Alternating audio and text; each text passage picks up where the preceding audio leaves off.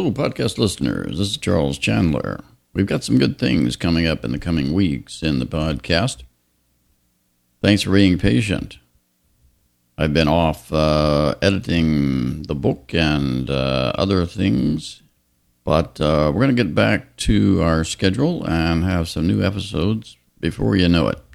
But this week, we're delving back into the archives to episode number 13 on university management. That was uh, first aired in April of 2016. Enjoy.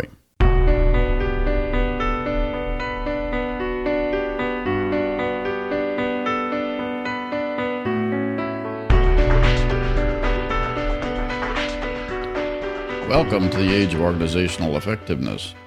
This is the podcast that explores stories about organizations and their performance.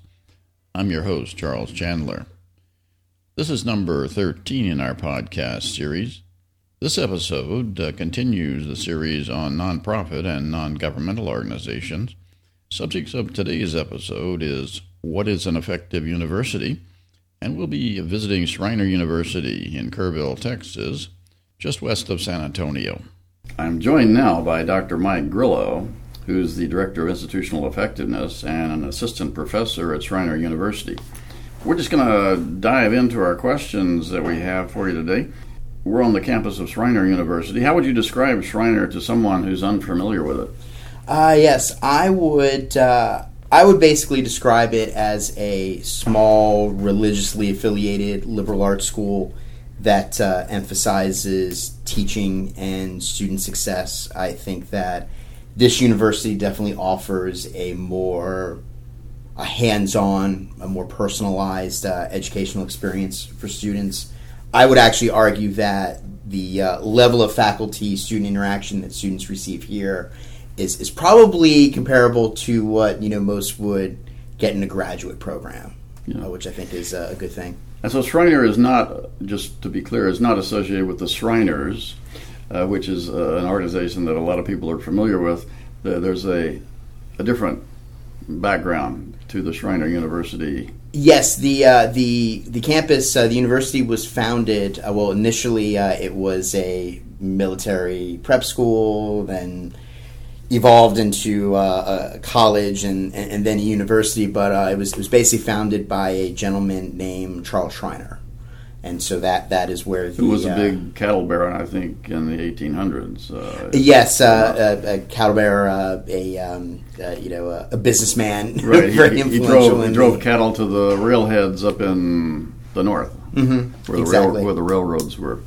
Uh, getting started. I, I think your office deals with the question of institutional effectiveness and Schreiner's accreditation with various agencies. Mm-hmm. Um, uh, how would you describe what you what you do in your role here? Okay.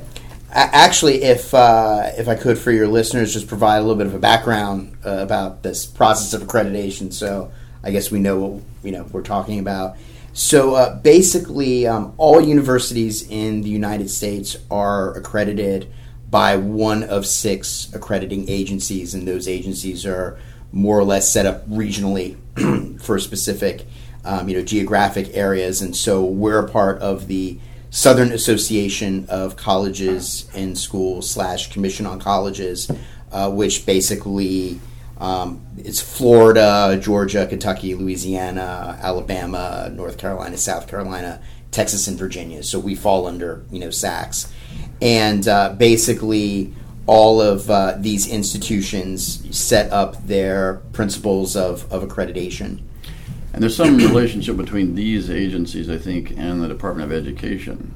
Yes, yes. So the Department of Education is the federal department. Yes, uh, the federal Department of Education.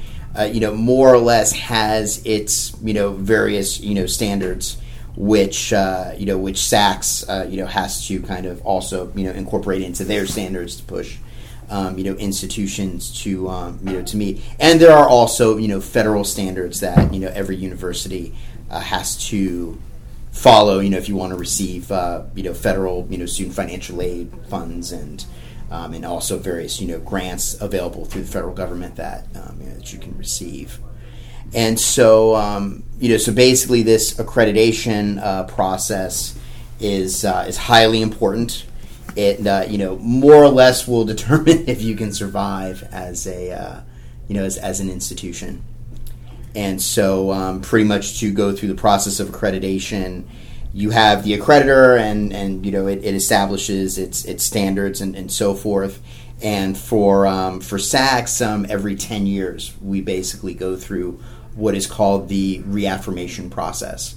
And so that uh, begins kind of with a self study where we kind of do our own internal compliance audit to and write up a narrative about how we think we're fulfilling and, and meeting all of those uh, those standards. And then there is an on-site evaluation where they'll send peer reviewers from other uh, institutions, usually out of state, but from peer institutions. So, you know, we wouldn't have someone from an R1 like University of Florida coming to peer review us. It would also be from a smaller liberal arts school.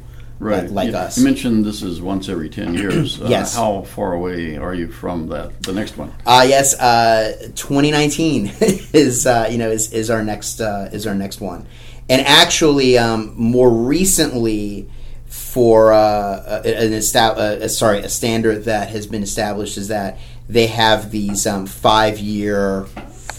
Uh, they're called. Uh, yeah, sorry, oh man, the uh, name actually. Uh, uh, uh, slipping my mind uh, right now, but basically it's it's a five year um, you know review that you know more or less you can do kind of midway yeah a midterm that uh, you know it, it allows you to basically you know uh, try to cut off any problems that you may have you know at the past before you go into the um, the decennial. We actually just completed that uh, last year, so Right. Yeah. and so far we're in good shape going into the ten year. So one reason I wanted to talk to you was because you deal specifically with institutional Mm-hmm. effectiveness, and subject of our podcast, in, the, in Yes. Mm-hmm. more general terms, is all about organizational effectiveness.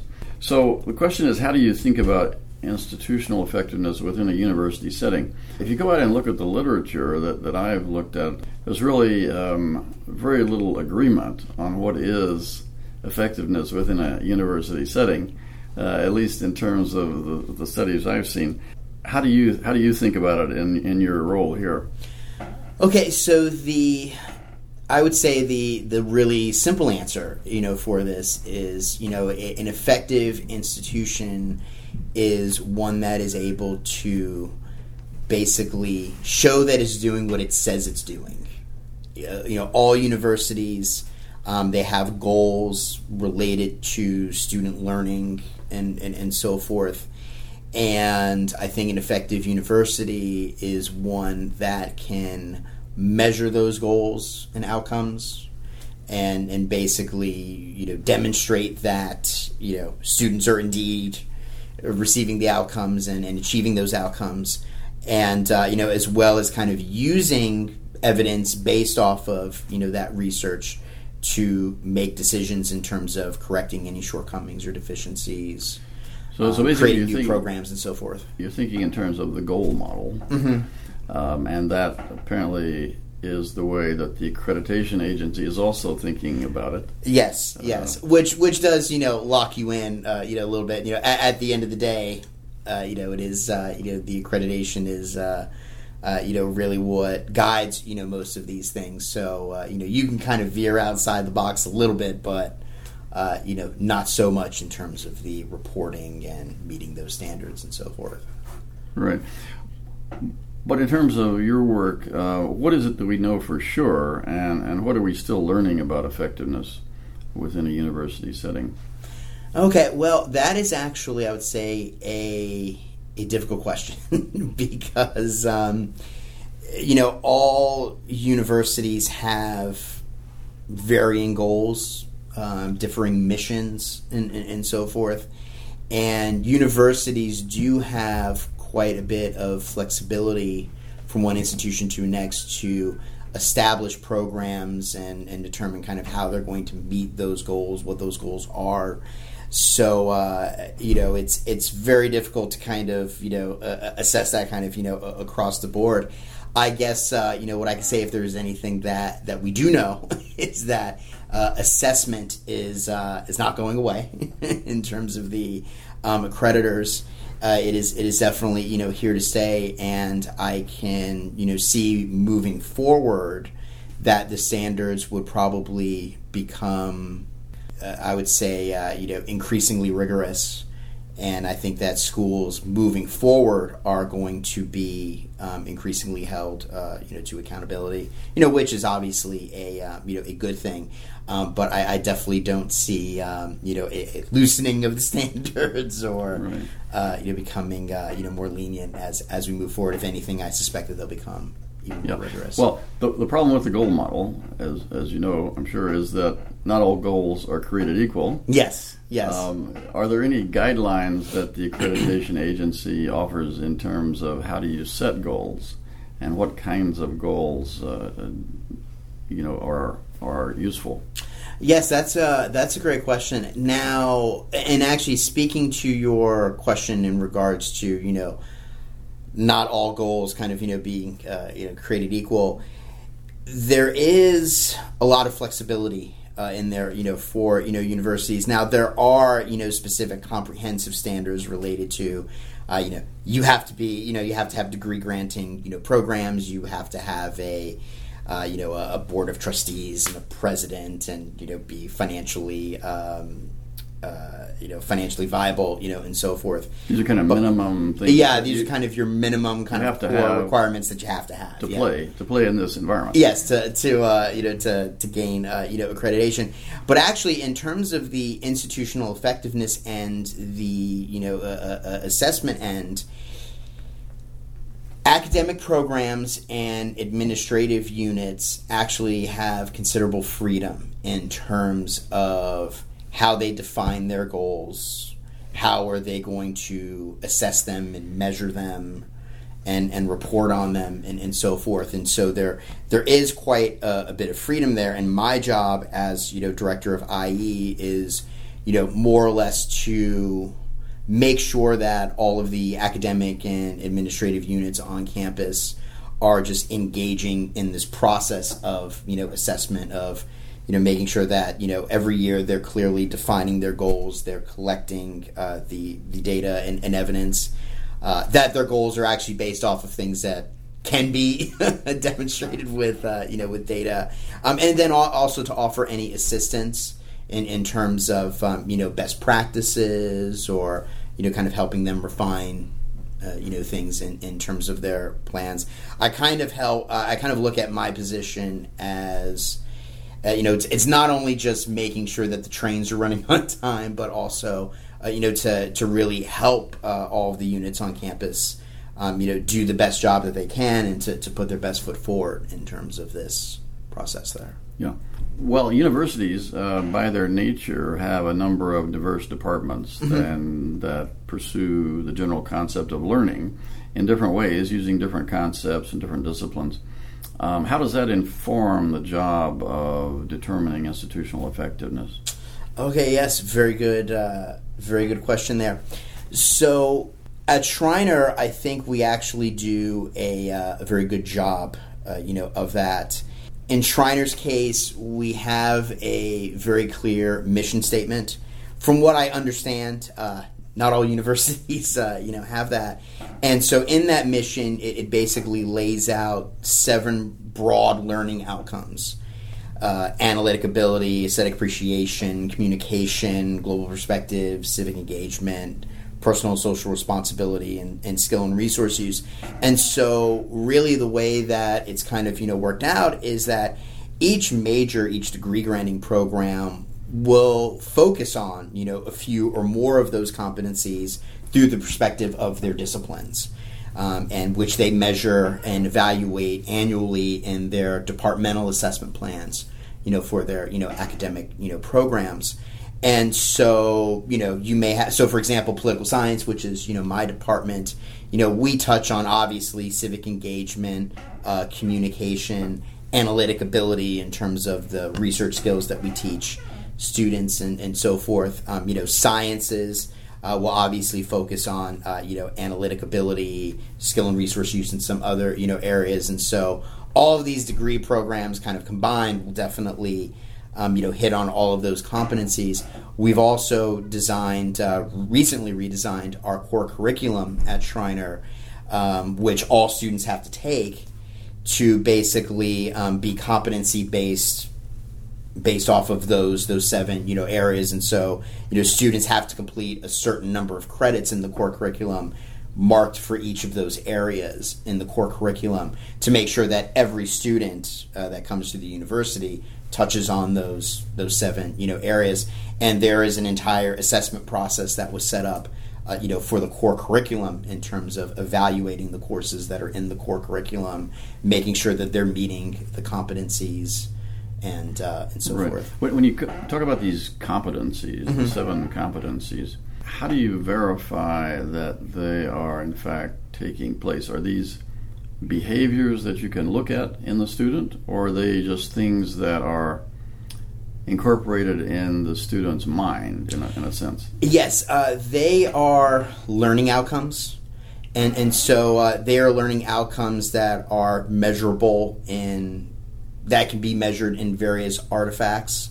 Um, mainly, you know, coursework, you know, assignments. So it can be done through exams, uh, you know, research papers, um, you know, other types of you know presentations. Tests. Yes, tests and, and so forth. We definitely we, we actually we leave it at the discretion of the instructors to measure the competency in you know whatever way you know works for them, whether it's a research paper, an exam, or a reaction paper, or uh, you know really you know what whatever you know we want. And uh, they we when it comes to um, the assessment committee, there's a committee of faculty that you know we've kind of trained to you know evaluate these.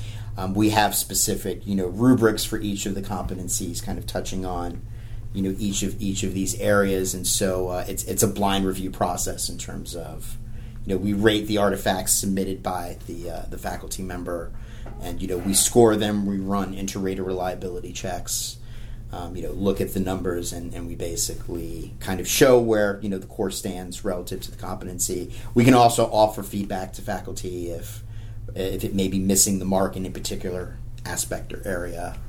And so it also helps the, the faculty members as well, you know, improve what they're doing in the classroom. Well, when you think about those competencies um, and the way that you're testing, what I always say about effectiveness is that it's about converting supply side intention Mhm. into demand side behavior. Uh, so it's about uptake, adoption, and use of what you're offering. Mm-hmm. You know, you've got outputs on the supply side, which would be your coursework, your uh, you know, the whole university experience is an output in, in some respects. Um, just the fact that students are enrolling and signing up and sitting through four years of work is one type of use uh, of those outputs, basically. So, at, at one minimum, uh, it's it's about uh, students staying in the program, completing the program, um, and you know coming back for more. Essentially, Yes. Mhm. that's one thing. Of course, a university is all about learning, and you hope that they're not just here for the good times. It's they're they're learning something, and so the behavior, the learning behaviors, if you can test for those, as you as you seem to be doing, uh, would be another aspect of uptake, adoption, and use, uh, which which uh, sounds fine. Um, but overall, what is an effective university? Would you say, and, how do you really recognize one when you see it? Okay.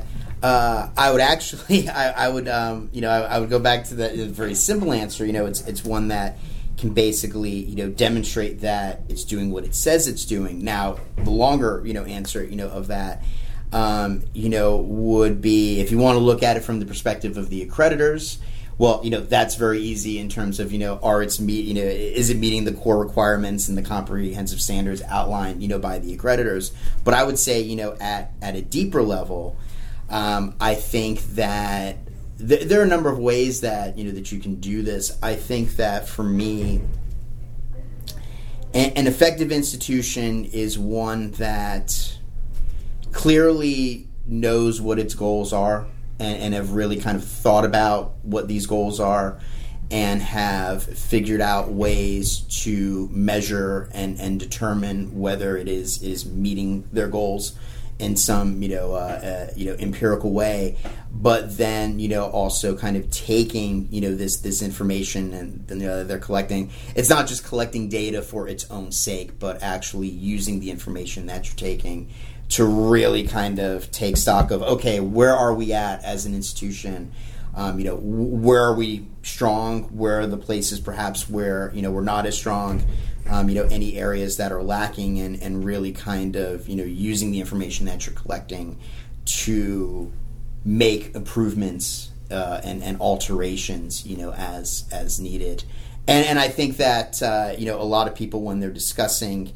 Uh, you know, a, a assessment. I, I it's, it's normally you know okay, well, you know, let's say an academic program, you know, they're meeting the goals. If they're not, and if they're not, then you know, it's you got to take some punitive measure, you know, whatever. And, and, I don't really think that that is is what it's it's about. I think that you know, an effective organization is is just really from this academic you know perspective here is really just one that you know it doesn't have to be hitting the mark all the time, but it has to be able to tell when it's not and has to be able to you know identify that and take actions you know for improvement and then that's always a i think a continual you know process and and that's really what you know the accreditors want to see there's this term that they use that's called you know closing the loop yeah, you know, basically. What do they What do they mean by closing the loop? Uh, closing the loop is is this idea. So you know, again, what I just said, you uh, you know, you identify your outcomes. You know, you you you collect uh, the data, you do the research, you basically use the data to make decisions about you know what needs to be improved uh, perhaps new programs and, and, and, so forth and so you're using this to basically identify deficiencies and then fix them which is essentially you know closing you know the loop and and this is obviously a, a continual uh, you know process because obviously there's new new programs new policies new challenges you know faced by by institution. So it's it's this ongoing process, basically. Yeah, I guess it's partly about telling your story, mm-hmm. having a narrative, and being able to document that narrative mm-hmm. with some facts and figures, for one thing. Uh, sort of a scientific um, approach to yes. documenting the narrative. Um, what I worry about, I guess, uh, is because we have accreditation agencies that have sort of institutionalized their standards mm-hmm. and their procedures on the one hand, that's sort of the practitioner view of it. Mm-hmm. But over on the scholarly scholarly side of things, uh, in um, uh, academic circles, there's no agreement about what effectiveness is.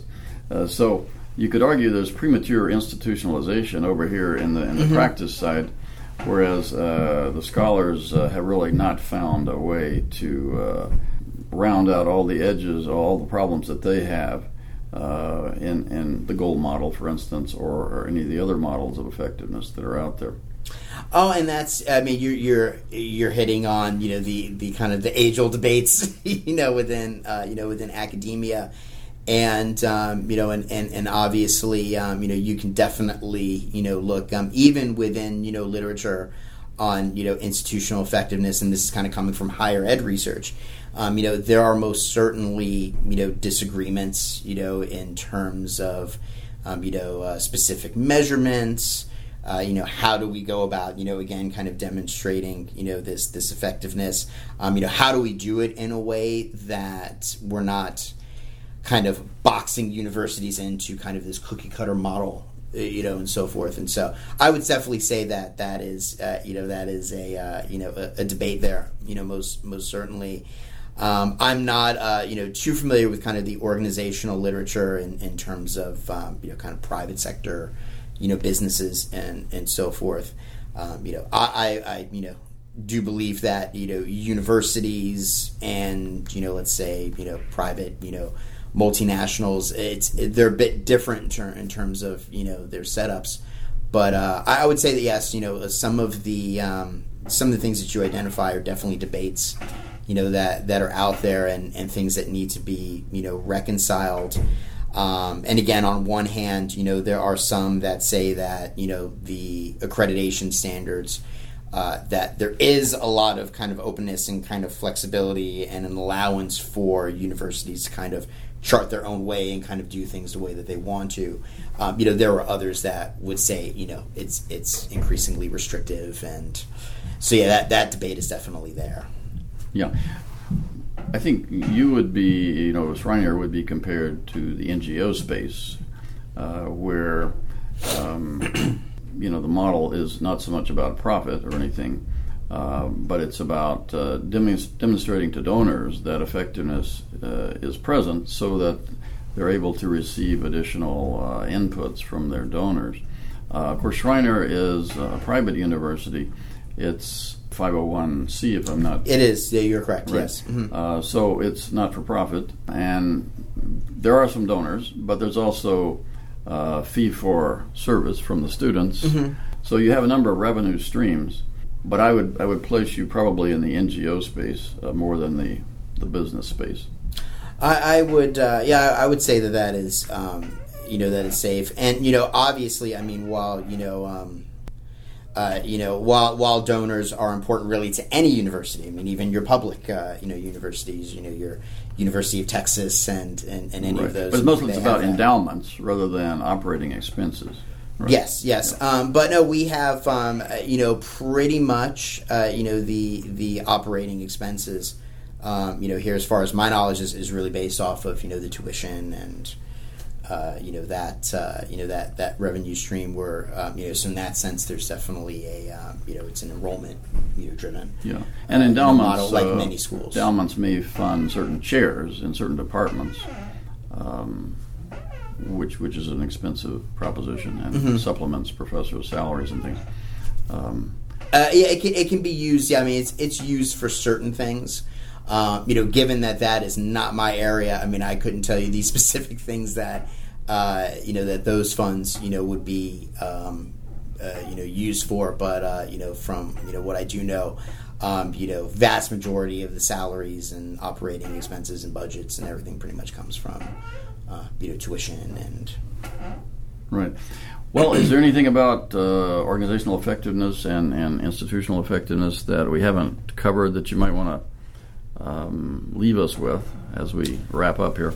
Um, I'm. Uh, I, I, think. I think we covered. Uh, I think we covered uh, probably, um, you know, all of the, uh, you know, the major, you know, areas. Uh, it, I guess the, the, the final thing that you know I would say is, um, you know, I think that what, what good institutions do, and I think uh, uh, one, you know, something that we are doing, you know, here at Schreiner is, um, you know, you have all of your various academic programs, you have your administrative and educational support services, and, and, and so forth. And you know what we try to do in terms of these individual units crafting their individual goals and assessment plans and, and all that is that we always kind of encourage them to kind of tie it into the larger goals of the university and kind of show how you know we're contributing to that um, so that we can kind of show that there is this uh, you know this kind of understanding this continuity that we are all uh, you know essentially working towards these larger institutional goals uh, you know albeit through in the academic sense different perspectives of our disciplines um, or in the administrative you know sense you know focusing on specific you know goals you know within the university you know obviously no single office can really fulfill all of those goals uh, you know it's kind of you know everyone doing you know their part and uh, you know kind of works towards you know the mission in the aggregate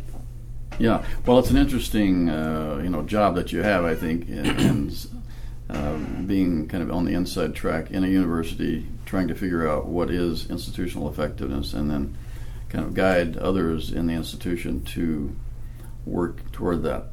Uh, but thanks very much for being with us today, Mike. It's been a pleasure. And uh, thank you, thank you for having me. Great. Well, that about wraps up our episode for this week.